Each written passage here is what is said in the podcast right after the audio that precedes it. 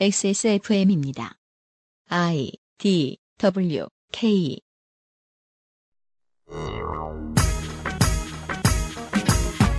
지난 11월 말 다수의 서울시민이 전화와 인터넷의 불통이 삶에 얼마나 거대한 위협이 되는지 체험했습니다. 평화의 시대에 전쟁을 간접적으로 겪어본 그 이상의 고통이었으리라 생각합니다. 이 상황을 만들어낸 원인을 PD수첩이 따라가 봤습니다. 2019년 1월 세 번째 목요일에 그것은 알기 싫다는 MBC와 함께 만듭니다.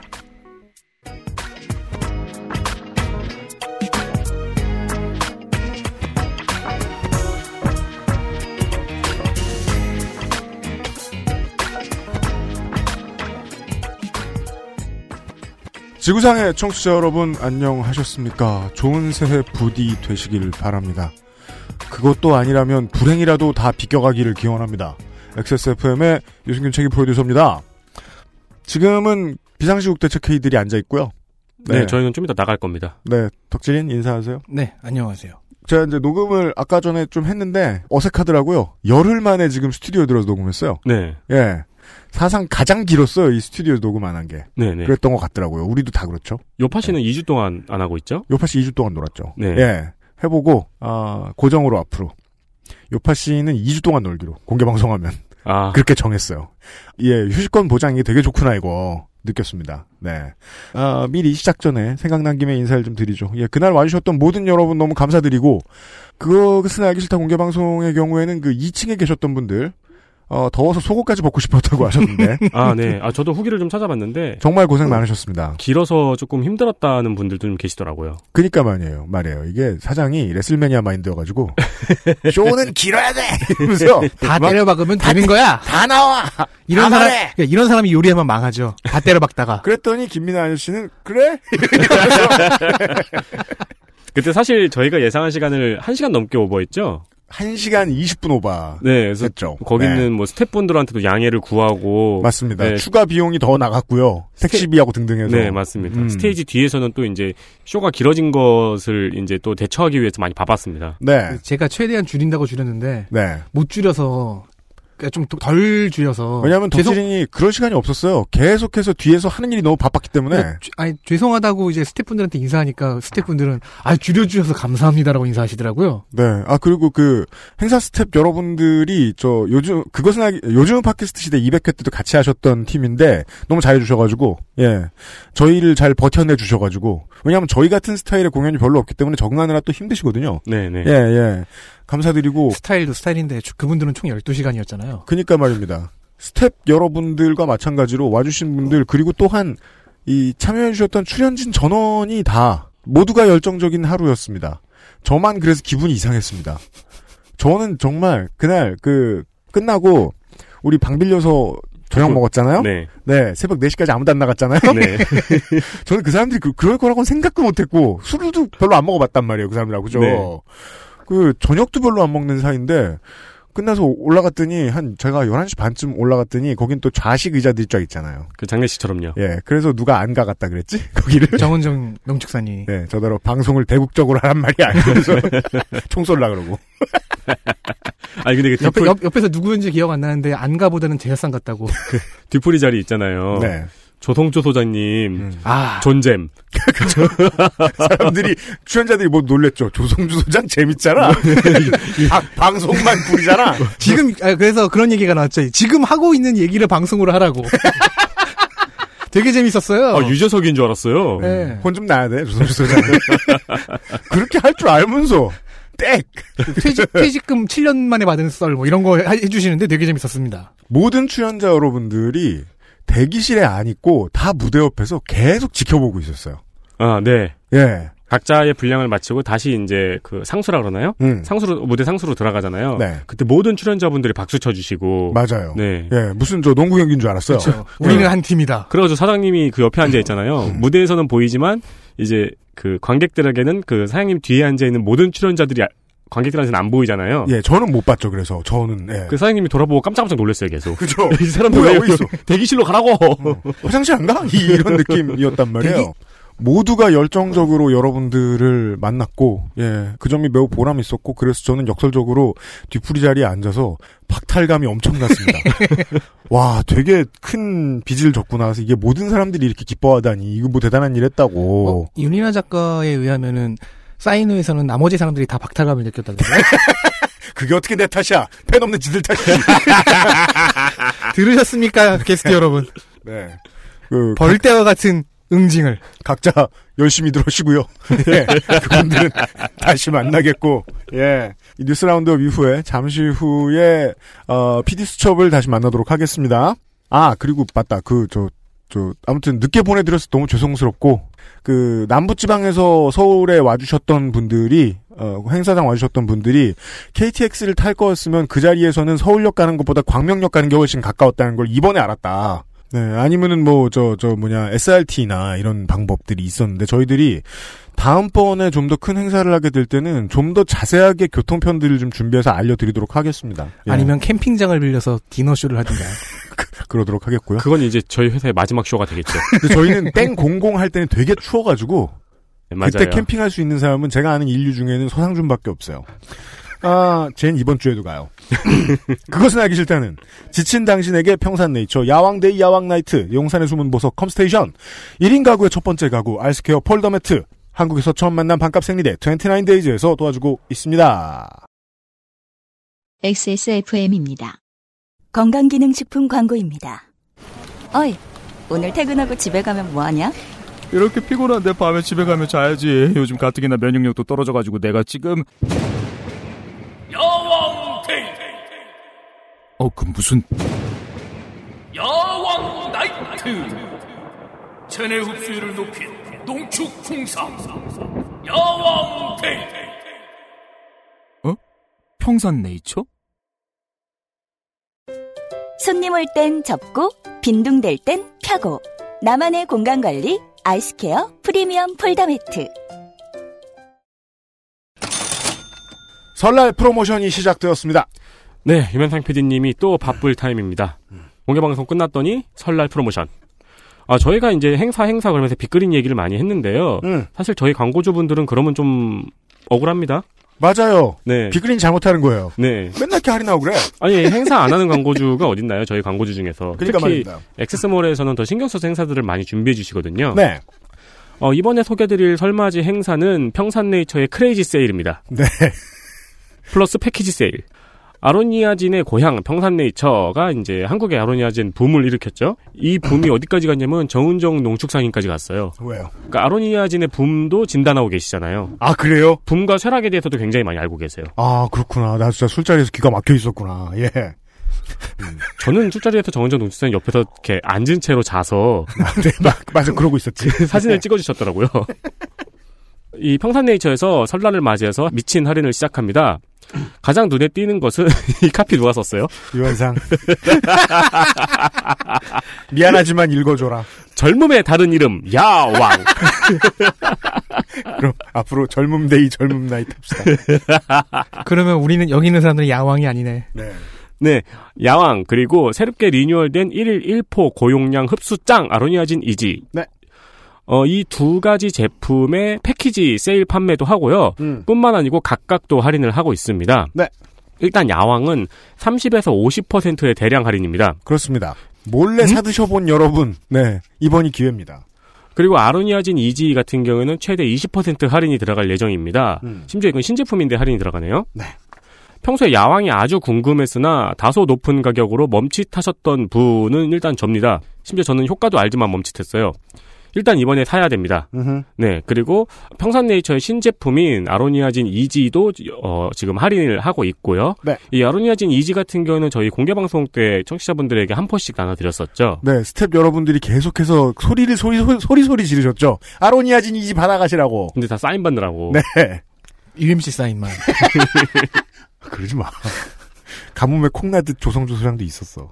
네, 그때 한 펀씩 드셨는데 뭐 괜찮았다, 효과가 있었다, 4시간 동안 방송 보느라 힘들어 죽겠는데 힘이 났다 하시는 분들은 관심을 주시면 되고요. 네. 개인적으로는 야왕이 더 효과가 있었을 것 같은데. 그리고 이제 야왕, 그 할인된 야왕 세트에 3,000원을 더 쓰면은 아로니아진 이지 한 박스하고 식이 유황 비누 ES 7.5를 구매할 수 있는 슈퍼 크레이지 패키지가 있습니다. 그렇습니다. 그러니까 야왕 가격에 이제 3,000원이 더 추가되면은 이 사은품 개념이라고 볼 수 있죠. 이 정도 가격이면. 그렇습니다. 네, 이거 두 개가 끼어 있는 패키지입니다. 딴 데서는 이런 이벤트를 안 하고요. 액세서몰에서만 이벤트를 하고 있습니다. 그렇습니다. 식이 유황비누 한 개를 드리는 이유는 이게 한번 써보면은 앞으로 계속 쓸 수밖에 없을 거다라는 네. 평산네이처의 자신감입니다. 미끼. 이 패키지 세일을 설날에 하는 이유는 간단하죠. 선물을 효율적으로 구매할 수 있죠. 혹은 내 거 사면서 선물도 하나 낄 수 있고. 매우 그렇습니다. 네. 3,000원만 더 쓰면요. 아로니아진 선물은 어르신들이 굉장히 좋아하세요. 왜냐면 당연합니다. 쇼핑몰에서 맨날 좋다 그러니까. 그럼요. 네. 굉장히 좋아하세요. 액세스몰 들어와가지고 세일 내용, 패키지 세일 내용 한번 확인하시길 바랍니다. 그렇습니다. 아로니아진 이지 같은 경우에는 이런 그 액상 스틱, 액상 형태를 하면 좋겠다고 제가 몇 번 말씀드린 적이 있었는데 그럴 거면은 상식적으로 10ml를 넣었어야 돼요. 10ml요? 편의점에서 파는 건 10ml거든요. 네. 이건 크긴 똑같아요. 네. 근데 20ml예요. 어떻게 물리학적으로 어떻게 가능한가요? 아니 그러니까 크기를 잘못 잰 거지. 앞뒤로 뭐 더 두껍든지 그렇겠죠. 아무튼 무거워요. 이게 한 번에 짜먹긴 좀 많어. 이분도 저하고 비슷한 마인드라서 눌러 담으면 사람들이 좋아할 줄 알아. 아무튼 양이 많아요. 예. 아 나도 선물 이걸로 해야겠네요. 그리고 옷장사. 네, 그리고 액세스몰 이거 가멘트. 네. 가먼츠. 액세스몰 가먼츠 클리어런스. 클리어런스는 왜 한글로 썼죠? 유면상 PD 마음입니다. 우리는 따르도록 합니다. 액세스몰의 의상들을 할인을 하기 시작합니다. 왜냐면 저희가 지금부터 새로운 또 의상을 제작하는 시기에 돌입을 했거든요. 네. 근데 이제 창고가 모자라서. 그렇죠. 창고 쓸 돈이 없습니다, 저희가. 네네. 그래서 이제 남아있는 제품들을 무려 60% 할인을. 반팔 티셔츠는 60% 할인이 들어가서 16,800원이고요. 후드는 40% 할인에 들어갑니다. 60% 네. 뒤에 느낌표가 8개가 찍혀있네요. 이거 일하기 싫다라는 느낌이에요. 그렇습니다. 또는 이렇게나 깎아준다 제발 사라. 네. 그래서 원하는 사이즈는 없을 가능성도 있습니다. 네, 저희가 이제 모든 사이즈를 준비해놓고 세일을 하는 게 아니고 창고에 남아있는 제품들이 출고가 되는 거라서 네. 모든 사이즈가 있는 건 아니고요. 세일 기간은 2월 7일까지입니다. 네. 설이 끝나고 그 다음 이틀 정도가 더 남은 정도입니다. 빨리 결정하셔야 됩니다. 네, 그렇습니다. 신제품에 대한 기대를 지난 시즌의 제품으로 메꾸세요. 이게 무슨 말이에요? 신제품을 사야죠, 기다렸다가. 되는 대로 짓거리는 거예요. 반팔티 같은 경우에는 목이 조금 졸리고 후드 같은 경우는 무천도서의 등껍 딱처럼 무거울 수 있습니다만 꼭 입어야 맛인가요? 무슨 말이야 이게? 그건 유면상 PD가 쓴 겁니다. 걸어두기도 하죠. 이 밑에는 네. 제가 안 읽을게요. 네. 중요한 내용은 후드가 40% 할인을 하고 반팔 티셔츠는 60% 할인을 한다는 소식입니다. 구매 페이지에서 쿠폰이 있어요. 쿠폰을 먼저 다운로드 하시고 결제 페이지에서 이 쿠폰을 불러오시면은 할인이 적용이 됩니다. 그렇습니다. 네. 딱 3주간만 하겠습니다. 그리고 저희는 새 옷을 또 예쁘게 만들려고 노력 중입니다. 알겠습니다. CS 하느라 유명상 PD 너무 힘들고 옷장사 하지 말까 하는 생각도 좀 굴뚝 같은데 일단 올해까지는 해보려고 그러거든요. 네, 그러자면 창고를 비워야 됩니다. 자, 부탁드리고요.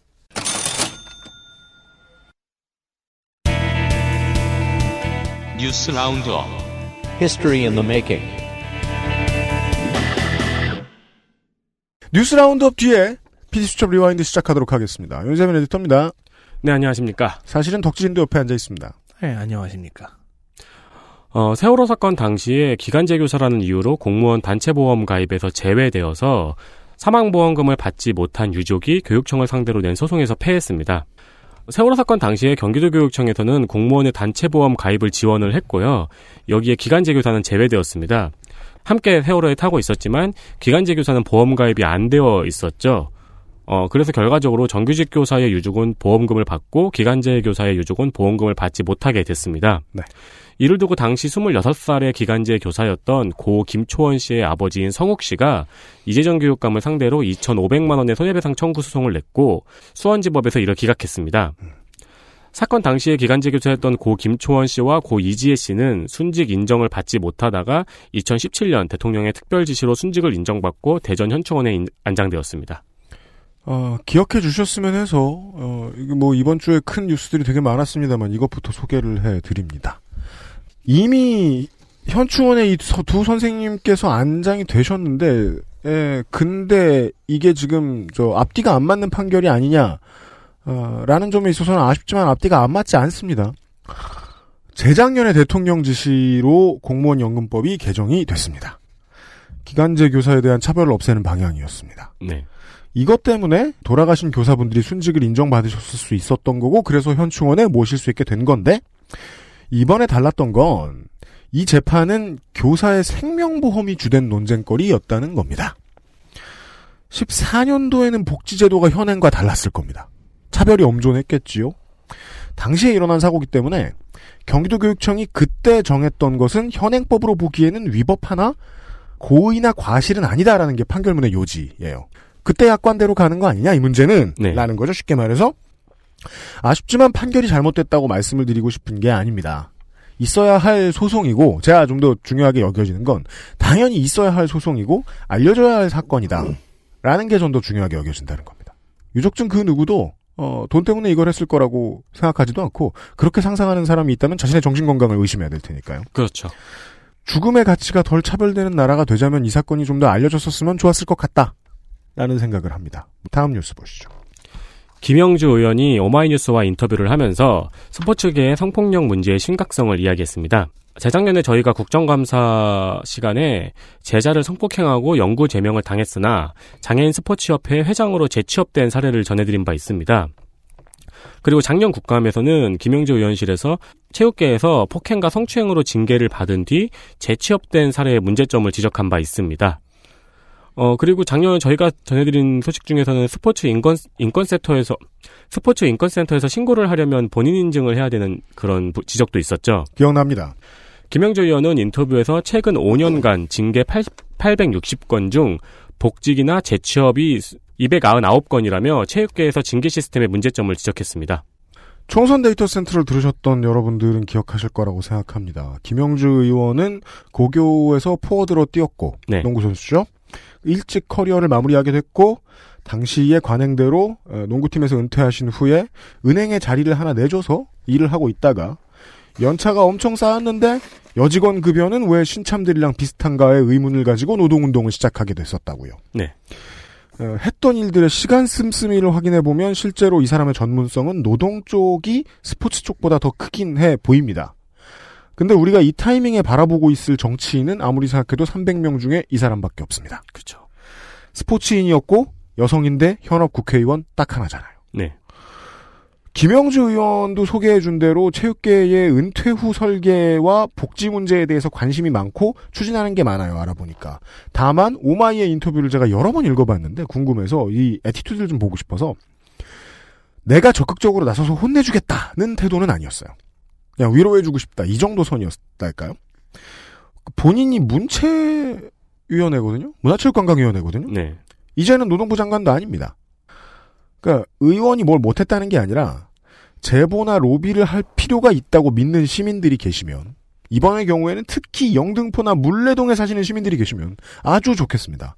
푸시를 넣으면 가장 대표성이 좋을 곳이 영등포갑의 김영주 의원실이라고요. 일단 지금 김영주 의원실에서 주장하고 있는 제도는 그 스포츠계의 징계나 이제 처벌 이런 시스템을 일원화시켜가지고 정보 공유를 순식간에 하겠다는 내용은 추진되고 있는 것 같습니다. 시민 여러분께 좌표를 찍어드리고 싶은 거였습니다. 이야기를 어딘가에 하고 싶으시다면요. 예, 다음 보시죠. 울산 동구의 민중당 김종훈 의원실은 최근 3년간 조선업 종사자의 증감 추이를 분석했습니다. 고용보험을 기준으로 분석을 했는데요. 조선업 노동자는 2015년 18만 7천 명에서 2018년 말에는 10만 7천 명으로 전체의 42.6%, 사람 숫자로는 총 8만 명가량이 줄어들었습니다. 고용보험 피보험자를 기준으로 했다는 거는 고용보험을 못 받은 노동자의 감소는 포함되지 않은 수치라는 이야기죠. 맞습니다.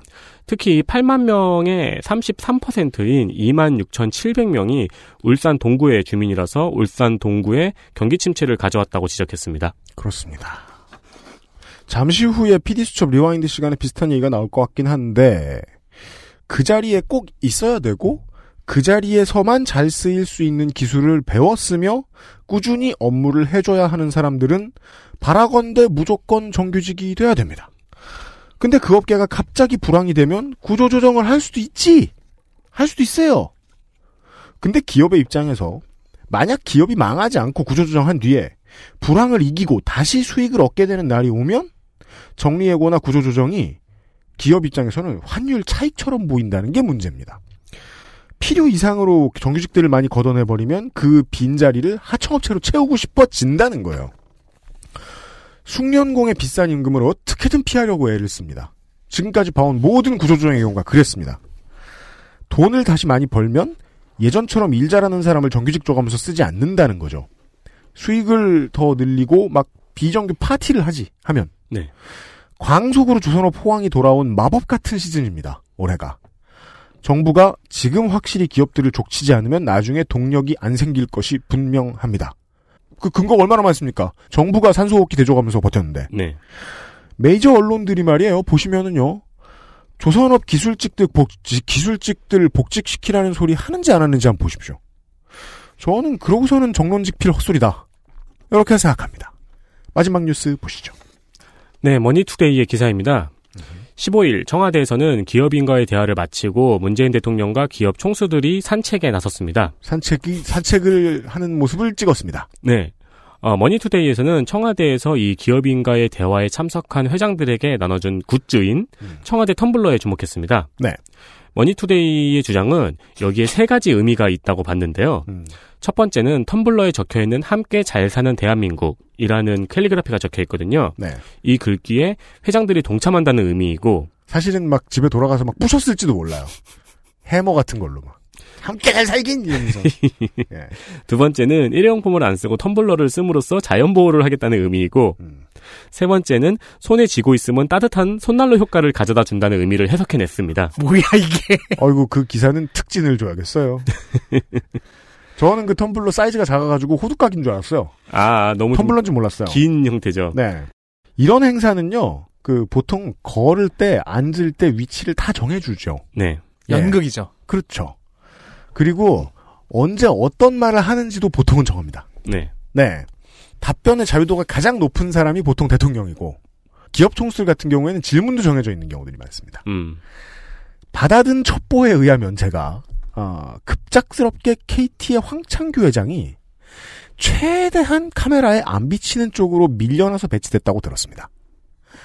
그 이유를 잠시 후에 확인을 하시겠고요.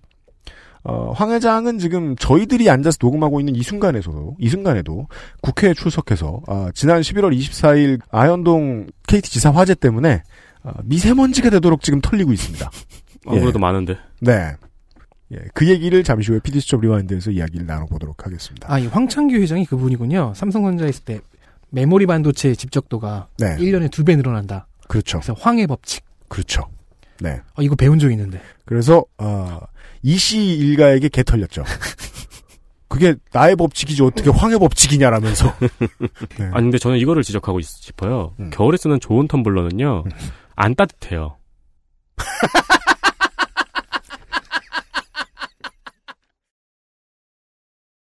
XSFM입니다.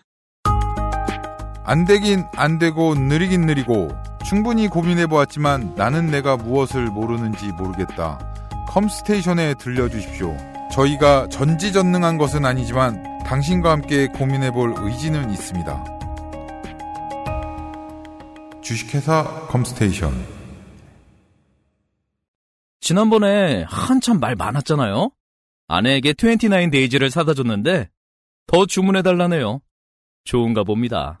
가격을 알면 더 좋아하겠죠? 소중한 사람들, 소중한 당신에게 29 days.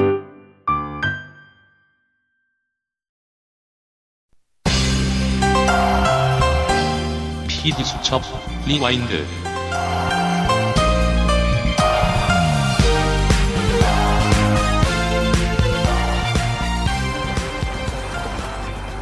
뭔가 찾는 듯 거리를 달리는 노인. 이거는 생각하면 너무 가슴이 아픈 게 내가 들어 올면서 그 몇백 미터를 차를 잡고 전화기를 들으려고 나가서 했을 때 그 심장이 어떻겠어요. 전화만 됐었으면. 할아버지의 전화는 왜 통화가 되지 않았던 걸까.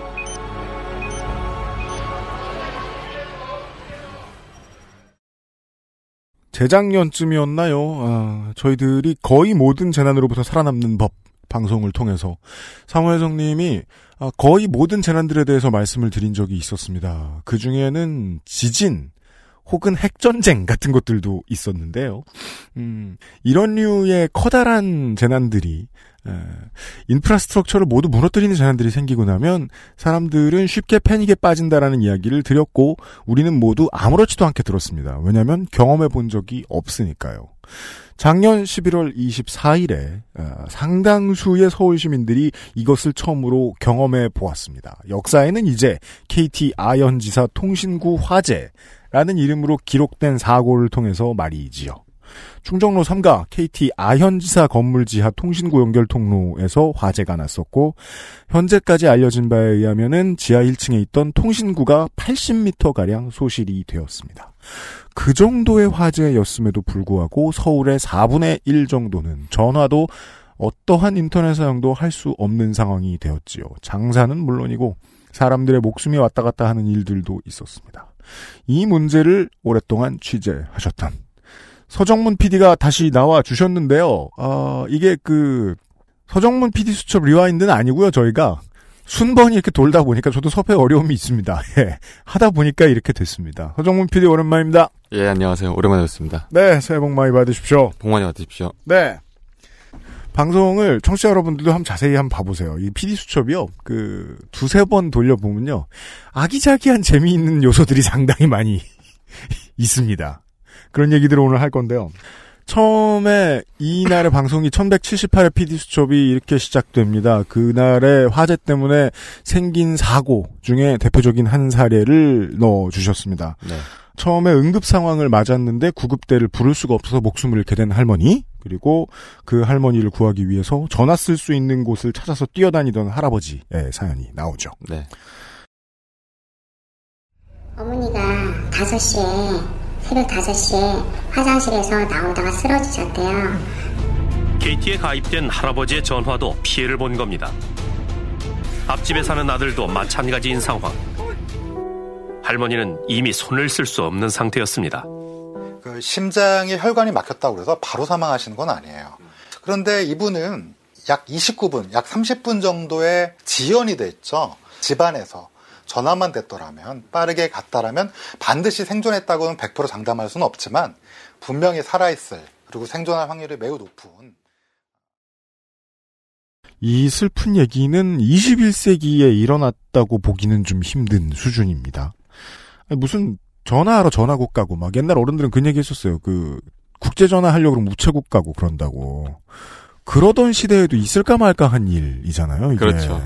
도입부에 소개된 이 사건 하나를 골라내시기 위해서 다른 사건들도 많이 접하셨을 거예요. 그러니까 이제 병원, 경찰서 이런 이제 응급 상황이나 위급 상황이 발생했을 때 작동해야 되는 그런 곳에는 이제 통신망이 이중으로 깔려 있다고 하더라고요. 그렇죠. 그다음에 이제 저희가 취재했던 케이스 중에 하나가 서울 시내 큰 병원 중에 하나였는데 종합병원이었는데 이제 병원에서 의사들을 콜할 때 네. 쓰는 폰을 이제 병원에서 지급을 해요. 그렇습니다. 그러니까 개인 폰 말고요. 예. 그게 KT였던 병원이 있는 거예요. 아, 예. 그래서 그날 의사들 콜하는 게 굉장히 힘들어져서 병원 옥내 방송을 통해서 이제 의사들을 콜하고 그런 경우도 좀 있었고요. 그러니까 이제 그런 여러 사례들을 취재하던 중에 이제 저희가 방송을 통해서 처음에 소개해드렸던 케이스가 119 신고가 늦어져서 사망에 이른 경우죠. 네. 그러니까 저도 이제 이 사례를 취재하면서 뭐랄까요? 남 얘기 같지 않다라는 생각이 들었어요. 매우 그렇죠. 왜냐하면 이제 방송에는 자세히 소개하지 않았는데 네. 집에서 가족이 쓰러져서 이제 119를 신고를 해야 되는데 네. 집전화도 안 되는 거예요. 집전화 복구가 제일 늦었잖아요. 이번 경우는. 집전화 복구가 제일 늦었고. 네. 일단 집전화가 작동이 안 됐고 네. 그다음에 내 전화도 안 되고 LTE 안 뜨고 그러면 우리 다 가족이 갖고 있는 다른 폰이라도 써야 되는데 네. 이게 가족 할인으로 묶여 있는 거예요. 그게 뭐가 문제가 되죠?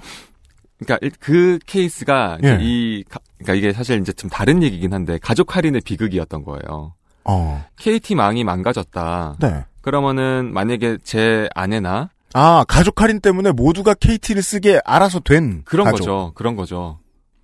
그러니까 이를테면은 뭐 저는 SK를 쓰고 만약에 우리 아내는 KT를 쓴다. 네. 근데 만약에 집에서 무슨 일이 벌어졌다. 근데 내 전화기가 불통이다. 그럼 둘 중에 하나 쓸 수 있어요. 둘 중에 하나는 되는 거예요. 네. 근데 저희가 방송에서 소개했던 그 사건의 경우에는 가족 모두가 집 전화까지 KT를 쓰고 있었고 그 KT 아연 화재 불난 이후로 모든 전화가 먹통이 된 거예요. 그렇다면 상상이 가능하네요. 그때가 이제 그 용산, 서대문, 마포, 은평 정도가 영향권에 있었지 않습니까? 네네. 그 안에 살고 있던 KT 통신망을 이용하는 주민들은 가족 전체가 불통이 됐을 가능성이 매우 높다. 그런 케이스들이 굉장히 많을 것 같아요. 만약에 SK 선로에 불이 났으면 SK로 가족 할인 받고 있는 사람들이 해당됐을 거고 LGU 플러스면 LGU 플러스였을 거고. 그렇죠. 그래서 저는 이게 사실 굉장히 이번 KT 아연지사 화재랑은 별도의 이야기여서 방송에 담진 않았는데 네. 이게 위험 관리를 위해서라도 네. 통신사는 가족분들이 따로따로 쓰는 게 좋다. 그게 아까 제가 PD님하고 방송 전에 녹음 전에 얘기했던 그런 내용입니다. 저하고 아내는 SKT랑 KT를 따로 씁니다. 서로 안 친하자. 네. 근데 그거 우리가 관리하면 안 되잖아요. KT가 관리가 잘 돼야지. 관리가 안 됐던 거죠. 예.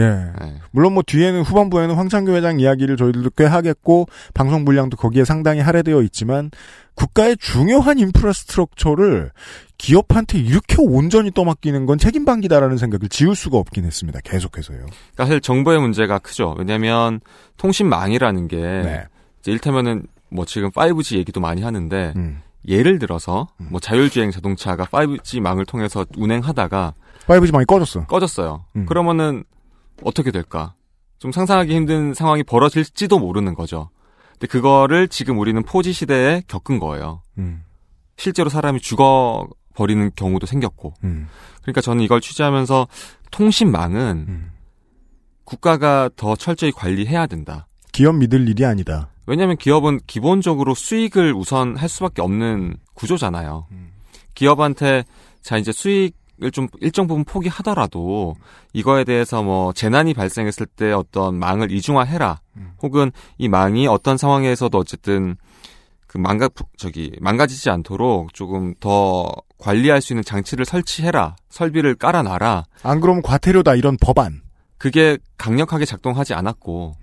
아연지사 같은 경우에는 서울 지역의 4개구, 그 다음에 고양시 일부까지 담당하는 그런 망을 관리하던 집중국 중에 하나인데 네. 거기가 그렇게 망가졌는데도 불구하고 알고 보니 국가가 제대로 관리하고 있었던 건 아니었던 그런 이제 전화국으로 판명이 났으니까 이게 우리가 생각보다 되게 통신의 어떤 통신이 주는 이로움을 굉장히 즐기고 있지만 진짜 그 통신망이 어떻게 관리되고 있는가는 네. 우리가 진짜 몰랐다. 그렇죠. 네. 그게 저는 이번 취재하면서 좀 많이 느꼈습니다. 5G가 이제 되기 시작하면 말씀하신 대로 뭐 자율주행차 얘기하니까 저희가 예전에 방송에서 다뤘던 그 홀덴제 SM5의 엔진 탈출 사건이 말씀드렸던 생각이 나는데 자동차 회사가 그 리콜 똑바로 안 했고 품질 관리 똑바로 안 했다가 사고 나면 미국이나 유럽에서 어마어마한 과징금을 물리는 이유가 국민의 생명은 국가 소관이니까 그것을 책임지기 위해서잖아요. 그런 비슷한 사건이 일어난 거라고 봐도 되겠군요. 예. 네. 아연지사 집중국이다, 되게 큰 곳이다 이런 말씀해 주셨는데 실제로 통신국사들은 되게 많이 통폐합이 됐습니다. 네. 우리가 이제 우리 나이쯤 되면은 살아오면서 한국통신이었죠. 네. 한국통신이 가지고 있었던 어마어마하게 많은 땅들이 민간에 팔려나가는 모습을 한국에 살아온 사람들은 여지없이 많이 봤어요. 왜 볼 수밖에 없느냐면 예. 전화국이란 게 이제 옛날에 말 그대로 그 구리선으로 전화선만 있던 시절에는 네. 이제 통신선이 가정까지 도달하는데 짧은 구간에 위치해야 되잖아요. 그렇죠. 그 말인즉슨 전화국은 각 동네, 각 지역의 요지에 있는 거예요. 한 가운데 보통은 노른자의 땅.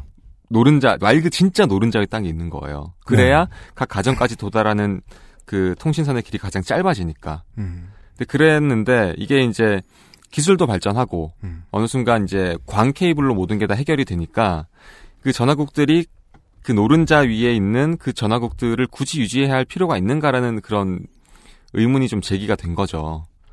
그러면서 이제 이 땅들을 이제 이 전화국들을 하나둘씩 팔게 된 거예요. 반월당, 뭐 서면, 압구정 이런 곳에 이제 그 관광 성형 타운들이 조성이 돼 있는데 네. 그곳들도 보통 한가운데잖아요. 네네. 근데 옛날 한국통신 지사였던 곳들 보면 거기는 땅을 넓게 씁니다. 옛날 그렇죠. 회사들답게 그렇죠. 막 그 옛날 MBC처럼 빈 땅 쭉 있고 맞아요. 막 여의도 한가운데에. 근데 그곳을 팔더니 다 지점 하나 팔았는데 성형외과 여러 개가 되고 되게 큰 호텔이 되고 이렇게 지금 바뀌고 있는 중이거든요. 실제로 공사하고 있어요. 그렇게. 지금 서울에 그렇게 진행되는 곳들이 굉장히 많아요. 그래서 맞아요. 지난 10년간 전화국이 한 300여 개에서 지금 100여 개 정도로 줄어들었어요. 저 웃긴 게 보고 있는 시민 입장에서는 이거 내가 낸 세금은 아니지만 최소한 내 부모님이 낸 세금으로 한국통신에서 만들어 놓은 건데. 왠지 억울한 느낌이 들죠. 예. 네. KT가 민영화된 회사가 그냥 이거를 해먹고 있다. 네. 네. 통신국사 통폐합 얘기는 이제 그래서 가장 희화화된 형태로 그 PD수첩에서 나와요. 서정훈 PD께서 이제 그 복구 작업하시던 분들한테 물어보는 장면이 나오잖아요. 네. KT 직원들 어디 계시냐. 네네. 그러니까 그분들이 할 말이 없다는 듯이 그렇게 말씀하시죠. 네. 그분들 나름대로 하겠죠. 그렇죠. 서정훈 PD가 희한하네 한마디 하니까 그분들이 하하하 이렇게 웃으세요. 네, 세기말적인 네. 포기했을 때 웃음이 나와요. 그렇죠. 그리고 도움 말씀을 주시죠. 다 잘리고 없어요. 그 노른자위 땅들은 땅으로 그냥 내버려 두기에도 아까우니까 회사 입장에서는 판다 칩시다. 네. 통신 선로가 좀 더 고도화되었으니까 이게 이렇게까지 많이 필요하진 않을 수도 있으니까 거기까지는 100번 이해하겠는데 그렇다면 더더욱이 케이블 관리의 인력들은 더 고도화돼야 될 거 아니에요. 근데 다 잘리고 없다. 밑에 탄 규모가 얼마 정도 돼요? 우리가요? 예. 35m. 35m. 그럼 밑에 저기 KT 분들도 많이 계세요? 지하통신구에 KT 지원이 없다는 뜻밖의 이야기. 그렇다면 불에 탄 통신 케이블 복구 작업은 누가 맡고 있는 것일까? 다 외주화된 거죠. 실제로 이제 현장에서 여러분들이 말씀하시는 거는 뭐 SKT도 마찬가지고요. LG U+도 마찬가지고. 거긴 처음부터 뭐 그전에 공기업도 아니었고 그렇게까지 열심히 할 리가 없으니까요. 말 그대로 통신선을 물리적으로 손으로 만지고 관리하시고 연결하는 분들은 상당 부분 외주 업체에 계시는 거예요. 그러니까 그 이유가 뭔가 이분들은 어쨌든 새로 선을 깔거나 네. 새로 선을 까는 일이 없으면 유휴인력이 되는 거고 그다음에 이 통신선이 망가져서 복구해야 할 일이 생기지 않으면 이분들이 마찬가지로 유휴인력이 되는 거예요. 어떻게 보면. 그러니까 이게 눈에 보이지 않는 거죠. 회사 네. 입장에서는 이게 계속 뭔가 복구하고 새로운 데 설치하고 그러지 않는 이상 비정규 소요로 해석된다. 그런 것 같아요. 그래서 이분들을 이제 케이블 매니저라고 부르는데 이분들이 실제로 신입사원을 안 뽑은 지가 되게 오래됐대요. 그래서 케이블 매니저 팀이 있는데 이제 저희 출연하셨던 분들 중에도 케이블 매니저가 있었는데 그분이 몸담고 있는 팀에는 50대가 막내라는 거예요. 뭐 농촌 얘기네요. 청년이 사라진. 자연 소멸되고 있는 분위기. 그렇다고 하더라고요. 그러면 이걸 관리할 청년들은 비정규직으로 그렇죠. 일을 하고 있겠죠. 네. 그때 제가 그분들이 다 잘리고 없어요. 하하하 이렇게 말씀하시는 분의 헬멧에는 KT라고 써 있었어요. 또. 앞에는 KT라고 써 있고 헬멧의 측면에는 본인이 몸담고 있는 그 KT 협력업체 이름이 써 있어요. 아... F1이야? 아, 그랬군요. 제가 그걸 놓쳤군요. 아, 사실 그 장면을 저희가 넣었다가 뺐어요. 앞에. 네. 그러니까 이건 뭐 이제 딴소리인데. 네.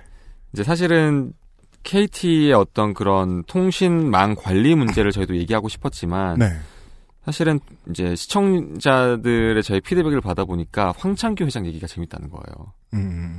그래서 이제 사실 앞부분을 많이 덜어냈거든요.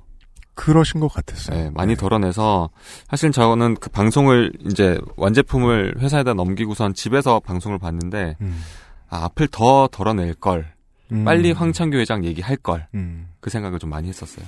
아니 언론인의 고민으로서는 그 이거를 이제 뿌리부터 덜어내기 위해서는 시스템 적폐를 아예 해소하기 위해서는 어떻게 하는 게 좋을까라는 대의를 고민하는 게 중요할 수 있으니까요. 네. 예, 황창규 회장 얘기를 잠시 후에 좀 더 해보기로 하고요. 네.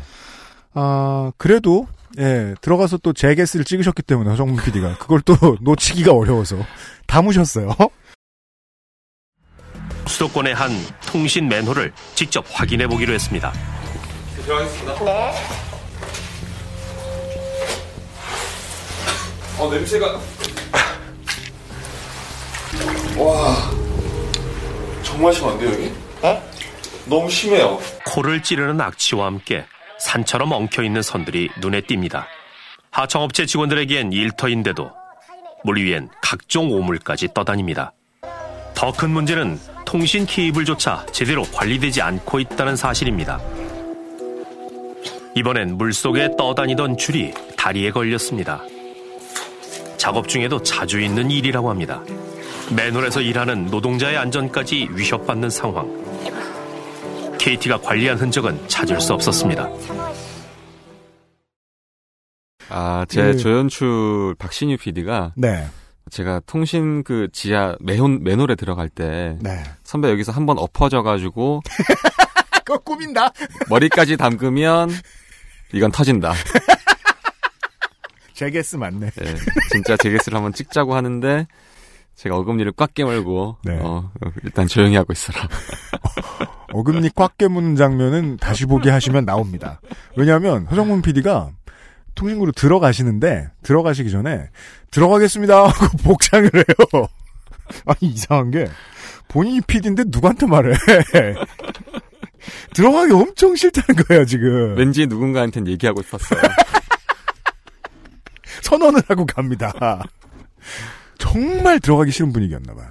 저도 맨홀이라는 데를 처음 들어가 봤고요. 네. 그다음에 지하 맨홀에 통신선, 통신 케이블이 깔려 있다라는 것도 이제 머릿속으로만 막연히 알았지. 그렇죠. 사실은 잘 모르잖아요. 그렇죠. 근데 통신선이 지하 맨홀에 들어가면은 깔려 있다. 근데 그게 관리가 굉장히 엉망으로 되고 있다. 라는 KT 협력업체 분의 말씀을 듣고선 아 그러면 우리가 한번 직접 가보자. 네. 어쨌든 100번 말로 듣느니 한번 가보는 게 어쨌든 나으니까. 하청업체 직원 촬영 영상도 나오긴 나왔는데 뭐 그것만 가지고는 또. 네네. 예. 그거를 좀 모자라죠. 일단 그다음에 저도 뭐 시청자를 대리해서 어쨌든 한번 재개스인가요 진짜 이거. 대리. 예전에 시키면 한다라는 케이블 TV 프로가 있었어요? 아, 그거 알아요. 네. 그 오리배 타고 뭐 했던 거 있는데 한강에서. 오리배. 네. 네. 하여튼 시키면 한다. 그 느낌이 좀 있었고. 네. 어쨌든 한번 들어가 봐야 제가 이 KT 하청업체 직원분들이 느끼는 그렇죠. 그 고통? 네. 이분들이 느끼는 어떤 그런 안타까움을 좀 알 수 있잖아요. 네. 그래서 들어가 보기로 했는데 이미 맨홀을 여는 순간부터 표정이 안 좋았어요, 정훈 PD가. 아, 이게 진짜 제가 그날 일하면 안 되지만 우리 조연출을 좀 보낼까? 나네 그렇죠. 내 밑에 사람이 없는 것도 아니고 내가 왜? 근데 그러기에는 뭐랄까 지금 시대적인 감수성이 맞지 않고요. 연출 갑질이니까. 알았어요. 그래서 한번 웃으면서 제안했다가 네. 아, 저희 조연출도 굉장히 달코다른 녀석이어가지고 네. 씩 웃으면서 에이 이러면서 뭐 선배 가라고 막 그러더라고. 그 안을 보면은 정말 네거티브한 형태의 스팀펑크든지 포스트 아포칼립스 아니 선들이 들어가 있는 것 말고는 다른 역할을 하는 일이 없습니다. 거기는 없죠. 그런 의미로 맨홀을 뚫어 놓은 거예요. 그렇죠. 그 맨홀 뚫는데 뚜껑 보시면은 뭐 어느 회사에서 했다, 뭐 KT에서 했다 이렇게 써 있습니다. 네. KT에서 한 거면 그거는 통신선로인 거잖아요. 통신선로만 있는 곳에 왜 오수가 가득 차 있으며 냄새가 왜 나요? 그러니까 보통 겨울에는 냄새가 안 난단 말이에요. 아, 또 그렇죠. 그러니까 이게 전 취재하면서 아 이게 겨울이어서 참 다행이었다. 여름이었으면 내가 썩겠구나라는 생각이 든다. 그냥 맨홀을 여는 순간 그 추웠던 겨울 날이었는데도 불구하고 맨홀을 딱 여는 순간 그 역한 냄새가 확 올라와요. 맨홀 그 뚜껑 열면. 네. 그러니까 이게 여름에 왜 그 옛날에 그런 사고들이 있었잖아요. 여름에 맨홀에서 작업하다가 질식해서 돌아가시는 분들도 있었거든요. 맞습니다. 네. 그러니까 이게 여름이면은 진짜 이거는 뭐 상상하기 힘들겠다 싶을 정도로 일단 악취가 엄청나게 올라왔고 네. 그 다음에 뚜껑을 딱 열었는데 물이 찰랑찰랑 하는 거예요. 네, 그렇죠. 물 색깔도 기본적으로 굉장히 새카맣고 네. 그 다음에 더욱 견디기 힘들었던 건 그 물 속에 뭔가 이렇게 뭔가 뭐라고 해야 될까요? 그 액체 괴물을 이렇게 한 조각씩 뜯어서 던져놓은 것 같은 그런 덩어리들이 막 떠다니는데. 소형 슬라임. 아, 슬라임 같은 것들이 막 떠다니는데, 아, 저건 도대체 뭘까? 뭐가 저렇게, 어떠한 애들이 저렇게 모아져서 네. 저 형태가 되었을까? 제가 그날 그 맨홀 들어갔다 나온 날 밤에 이제 자려고 누웠는데 네. 제가 정말 거짓말이 아니고 딱 누워서 눈을 감았는데 그 떠다니던 그 형태들이 아, 자꾸 네. 떠올랐었어요. 아 이상하더라고요. 이게 웃을 일이 아닌 게 이 일을 반드시 해야만 하는 사람들이 있는데 그들은 비정규. 네, 그분들은 그 기술이 전공인 사람들인데 협력업체 직원분들이시고 예. 주로. 근데 이제 옛날에는 그러니까 옛날이라고 했을 때 이제 이게 민영화 전에 한국통신일 수도 있고요. 민영화 이후에 KT일 수도 있는데 어쨌든 이분들은 굉장히 막연하게 얘기를 하시긴 해요. 뭐라고요? 옛날에는 이렇지 않았다. 그렇겠죠. 선로를 상식적으로 생각하면은 통신선로 뚫는 배가 곳이라고 뚫어놨는데 거기를 하수구가 잘 새게 만들어놨을 리가 없잖아요. 그렇죠. 협력업체 직원들 입장에서는 이제 옛날에 KT에서 이런 맨홀까지 내려와서 직접 작업을 하는 KT 본사 직원들이 있던 시절에만 해도 어쨌든 이렇게 오수가 가득하면 물을 좀 빼주고 그렇죠. 청소도 하고 그다음에 이제 어쨌든 맨홀이라는 게 이렇게 방수를 해야 오수가 안 들어올 거 아니에요. 방수 작업도 하고 따라서 그 작업은 상시 뭐 몇 달에 한 번씩 그 맨홀에 들어가서 누군가가 해야 되는 거고 이건 정규직의 업무라는 거라고밖에 말할 수 없다는 거죠. 그랬었는데 지금은 그게 아니라는 거예요. 외주 하청업체에다가 돈을 일단 본사에서 던지면 네. 회사에서 일부 먹고 나머지로 이제 인건비로 돌릴 거 아니에요. 네. 그다음에 인건비 사실 하청업체가 다 인건비 싸움이잖아요. 그렇죠. 그러니까 이분들을 굉장히 작업량을 많이 주는 거예요. 그러니까 청소고 뭐고 할 시간이 없는 거예요. 이를테면 내가 최대한의 선의를 발휘해서 내가 이 통신 밑에 엉망인데 네. 이건 내가 조금이라도 좀 정리하고 나와야지. 이런 마음을 가질 만한 여유조차 없는 거예요. 그게 우리 모두 어떤 일들을 가지고 살아가는데 네. 일을 하다가 정말 막 너무 어지러운데 그걸 정리할 시간이 없는데 나중에 거길 또 가야 되고 이러면 내 머릿속이랑 마음속도 헝클어진 것 같잖아요. 그렇죠. 그러니까 사실 저도 촬영을 위해서 맨홀 속으로 들어간 거였지만 저도 되게 빨리 나오고 싶었어요. 그래서 구역질이 올라오는데 이게 두 가지 감정이었죠. 일단 구역질은 올라오지만 빨리 도망가고 싶지만 일단 내가 이거를 카메라로 충분히 담아야 한다라는 감정이 하나 있었고 네. 나머지 하나는 이제 여기서 매일같이 작업하시는 분들에 대해서 내가 너무 그것 때문이잖아요. 예의를 못 지킨다는 느낌이 드는 거예요. 이게 그렇죠. 몸에서는 굉장히 역한 반응이 나오는데 이거를 내가 이분들 앞에서 보여주는 게 맞나? 그렇죠. 네. 예. 그래서 좀 저도 혼란스러웠었어요. 그 매물에서는. 네. 그러면은 그분들 얘기대로 저희가 예상했던 그대로네요. 한국통신 시절에는 이분들은 직고용되어 있었고 그랬던 분들이 많았던 이것을 거예요. 깨끗하게 했었을 것이고 네. 우리가 고등학교 때 매우 부잣집 애들이 매우 애지중지하던 그 MD 플레이어가 있었습니다. 네, 네, X세대시군요. 다운로드 화장품을 쓰던 그. MD 플레이어를 카세트나 이제 공시디 같은데 녹음을 이렇게 따로 이제 받으려고 하면은 좀 안다는 애들은 광 케이블을 썼어요. 그 비싼 케이블을 애지중지하면서 가져다녀도 툭한 망가집니다. 네. 너무 예민한 물건이라. 아주 예민하죠. 예, 허정훈 PD가 들어가셨던 그 맨홀에는 그런 광 케이블이 가득했다는 거 아니에요? 그 광 케이블 다발이 지나가는 맨홀이에요. 그러니까 그분들이 얘기하시는 게 일단 내가 작업하는 게 힘든 것도 문제지만 이 광 케이블이라는 게 잘못해서 꺾어지면 금방 망가지는 건데 그렇죠. 이게 이렇게 막 엄청나게 오수에 잠겨 있을 뿐더러 막 이제 벽에 막 닿고 구부러지고 이런 건데 이러다 보면 광 케이블 금방 망가지는데 네. 이런 데가 전국에 한두 군데가 아닌데 이거 왜 관리 안 해주냐. 그렇죠. 그렇다면 본사가 선제적으로 나서서 관리할 부분인데 이거를 회사가 할 고민을 이 하청업체 직원분이 대신하고 있는 거예요. 그렇겠죠. 네. 본사가 고민했으면 이런 일이 날 리가 없으니까. 고민하지 않았던 거죠. 그쯤 되면. 매우 그래 보입니다. 네. 예. 지하를 넘어서서 이제 통신주. 네. 우리는 그냥 전봇대라고 부르는. 전봇대. 그런 곳들도 돌아보고 오셨는데 그게 그중에 이제 화천군 케이블 통신주 사고 얘기가 나오는데. 예. 피해 입은 기술자분 올라가서 작업하시던 통신주가 쓰러져서 낙상도 낙상이지만은 통신주의 무게를 안고 쓰러지셨기 때문에 예, 그렇죠. 예, 크게 다치신 분. 그렇다면 땅 위의 상황은 어떨까? 지난 2013년 통신주 위에서 작업 중 일어난 추락사고. 통신주 밑둥이 부러지면서 기둥을 몸으로 안은 채 떨어진 겁니다. 통신주에 녹이 쓴 걸 모르고 올라간 겁니다. 반응 막 뛰어 올라오시더만 아유 막 성형이고 죽었다고 하는 거야. 이게 전술이 팍 깨지니까 이 턱이고 뭐고 다 그냥 입안에 피가 가득이야. 그러니까 숨을 못 쉬더라고. 숨을 칵칵 하는데 당시 뇌 한가운데 있는 숨골을 다쳐 아직까지 병원 신세를 지고 있습니다. KT가 통신주 관리만 제대로 했어도 일어나지 않았을 사고입니다. 이분 이야기가 나오는데 이분 신분도 KT 직원이 아닌 거예요? 이분도 협력업체 직원입니다. 근데 문제는 그 사고가 2013년에 있었죠. 네. 그러니까 사실 저도 이번에 취재하면서 되게 놀라운 일들을 많이 겪었는데 뭡니까? 그러니까 첫 번째는 통신 맨홀이라는 게 있고 그렇죠. 통신 맨홀에 이렇게 오수가 가득하구나. 두 번째로 놀랬던 거는 전기줄 말고 그 통신 케이블들을 매달아 놓은 그 통신주 전봇대. 네. 그게 부러지기도 하는구나. 저도 그건 정말 신기했어요. 네. 왜냐하면 술 취한 아저씨들이요. 저처럼 빌라에 살다 보면 가끔 이 전신주를 들이받습니다. 네. 그래서 어쩔 줄 몰라 하다 잡혀가고 이렇습니다. 보면 전봇대가 그 차를 덮치진 않거든요. 웬만하면. 네. 잘 서 있어요. 그렇죠. 튼튼하게 만들어놨으니까. 근데 작업자 한 분 올라갔다고 쓰러지는 경우가 있다라는 거는.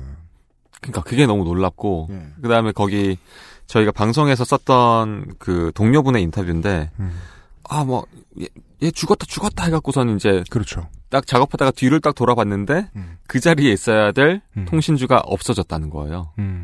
밑을 보니까 통신주 밑에 동료가 깔려 있는 거죠. 그렇죠. 근데 그 사고가 2013년에 있었거든요. 대형 사고잖아요. 그럼요. 그런데 KT에서는 그 이후에도 심지어 지금 2018년 12월 당시까지도 네. 균열이 엄청나게 가 있고 붕괴 직전이고 심지어 그 KT 자회사 직원분들이 여기 도저히 무서워서 못 올라가겠어요. 이거 좀 고쳐주세요. 교체해주세요. 라고 수차례 얘기했음에도 불구하고 고쳐지지 않은 거죠. 그러니까 그런 식으로 방치되고 있는 전신주가 전국에 얼마나 되겠어요.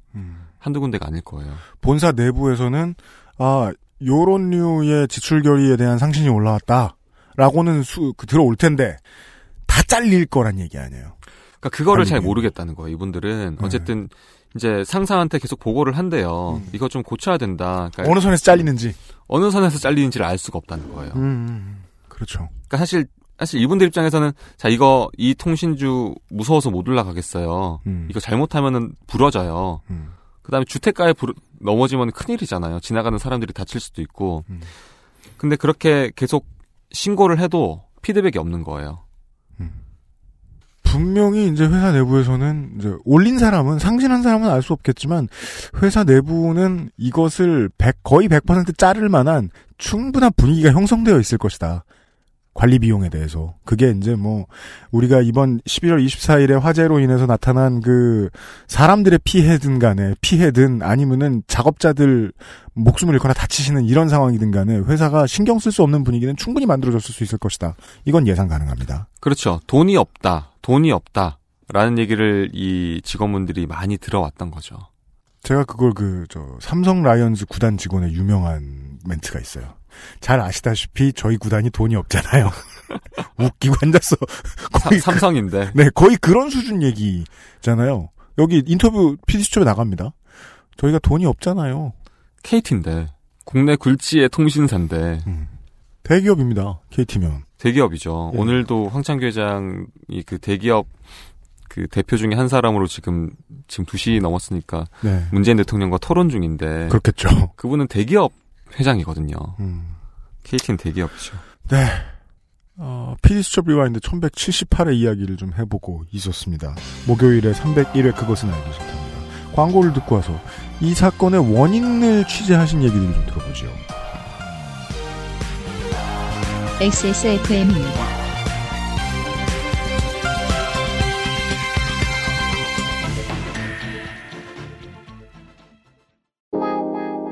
내가 가장 행복한 시간?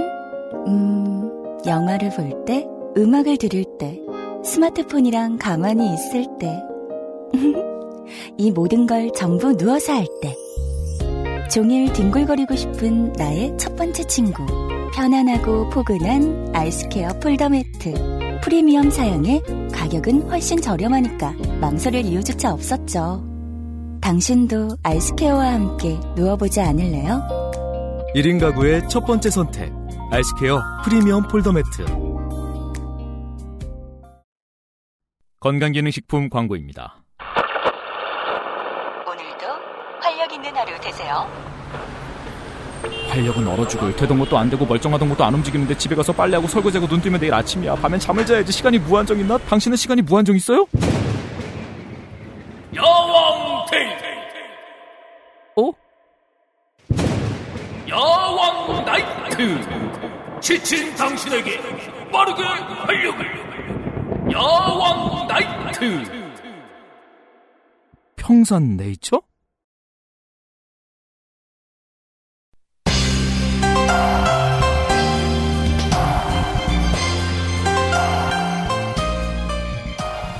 광고 듣고 돌아왔습니다. PD수첩 리와인드, PD수첩 1178회 KT통신부도의 날 편에 관련한 이야기입니다. 이 프로그램을 만드신 허정문 PD와 함께하고 있습니다. 이 마개 사태 이야기를 하다가 갑자기 황창규 회장 이야기가 돕니다. 구성이. 네. 전개가 다급하네? 이거 넣고자 노력하셨구나 라는 생각만 들다가 이제 보다 보니까 수긍이 많이 갔어요. 자신의 성을 딴 황해 법칙으로 세간의 명성을 얻게 된 황창규 회장. KT 회장 취임 전 황창규 회장은 박근혜 정부의 국가 최고 기술 경영자로 활동하기도 했습니다. 종종 기업가들에게 KT를 본받아야 한다고 했다는 박근혜 전 대통령. 박근혜 전 대통령이 황창규 회장에게 인사청탁을 한 정황이 포착된 겁니다. 사실상 최순실 소유 광고 회사에 모두 7번의 광고를 맡겨 68억 원을 몰아주었습니다. 당시 8,304명의 명예퇴직은 어떻게 가능했을까? 명퇴자 8,304명이라는 규모는 직원 4명인 회사에선 감이 안 옵니다. 네. 20%라고요, 이게. 엄청난 규모죠. 이게 MBC도 예전에 명퇴 크게 받는다는 얘기 나온 적이 있는데. 아, 예, 최근에 실시했죠. 네, 노동자 입장에서 보시기에 20%라는 규모는 어느 정도입니까? 그러니까 회사가 거덜난다는 느낌이 들지 않을까? 그렇잖아요. 네. 10% 이상 명퇴를 강압할 것 같으면 이건 망하기 직전이라는 소린데. 이제 뭐 제가 미국의 GM 사태나 이런 거 보고 있으면. 네. 근데 20%를 편집 나왔을 때 쓴 용어로는 털어냈고. 네. 털어낸 다음에 엄청나게 흑자 전환했잖아요. 네. 이 회사는. 그걸 진두지휘한 인물로 이제 황창규 회장을 보면 좋겠다.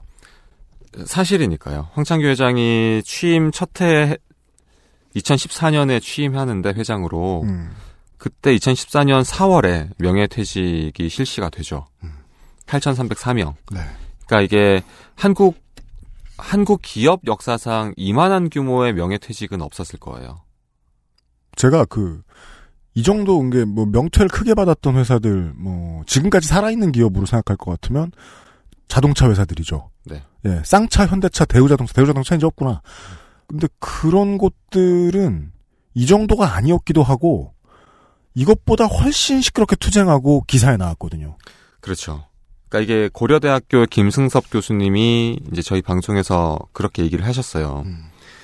쌍차만 해도 어쨌든 최소한의 저항은 네. 해봤다는 거예요. 사회가 최소한 주목해줬다는 거예요. 주목했고 우리는 이창근 씨를 기억합니다. 계속. 기억을 하죠. 네. KT의 8,304명은 이게 이분들이 스스로 선택한 분도 계시겠지만 어쨌든 많은 분들은 이거 강요에 의한 명예퇴직이라고 많이 말씀하시는데 이만한 규모의 구조조정이었음에도 불구하고 한국 사회는 이걸 몰라요. 저도 잘 몰랐어요. 저도 이 정도인 줄은 몰랐어요. 네, 저도 이 정도의 대규모의 명예퇴직이 KT에서 있었구나라는 거를 이번에 알았고 왜 다들 몰랐지?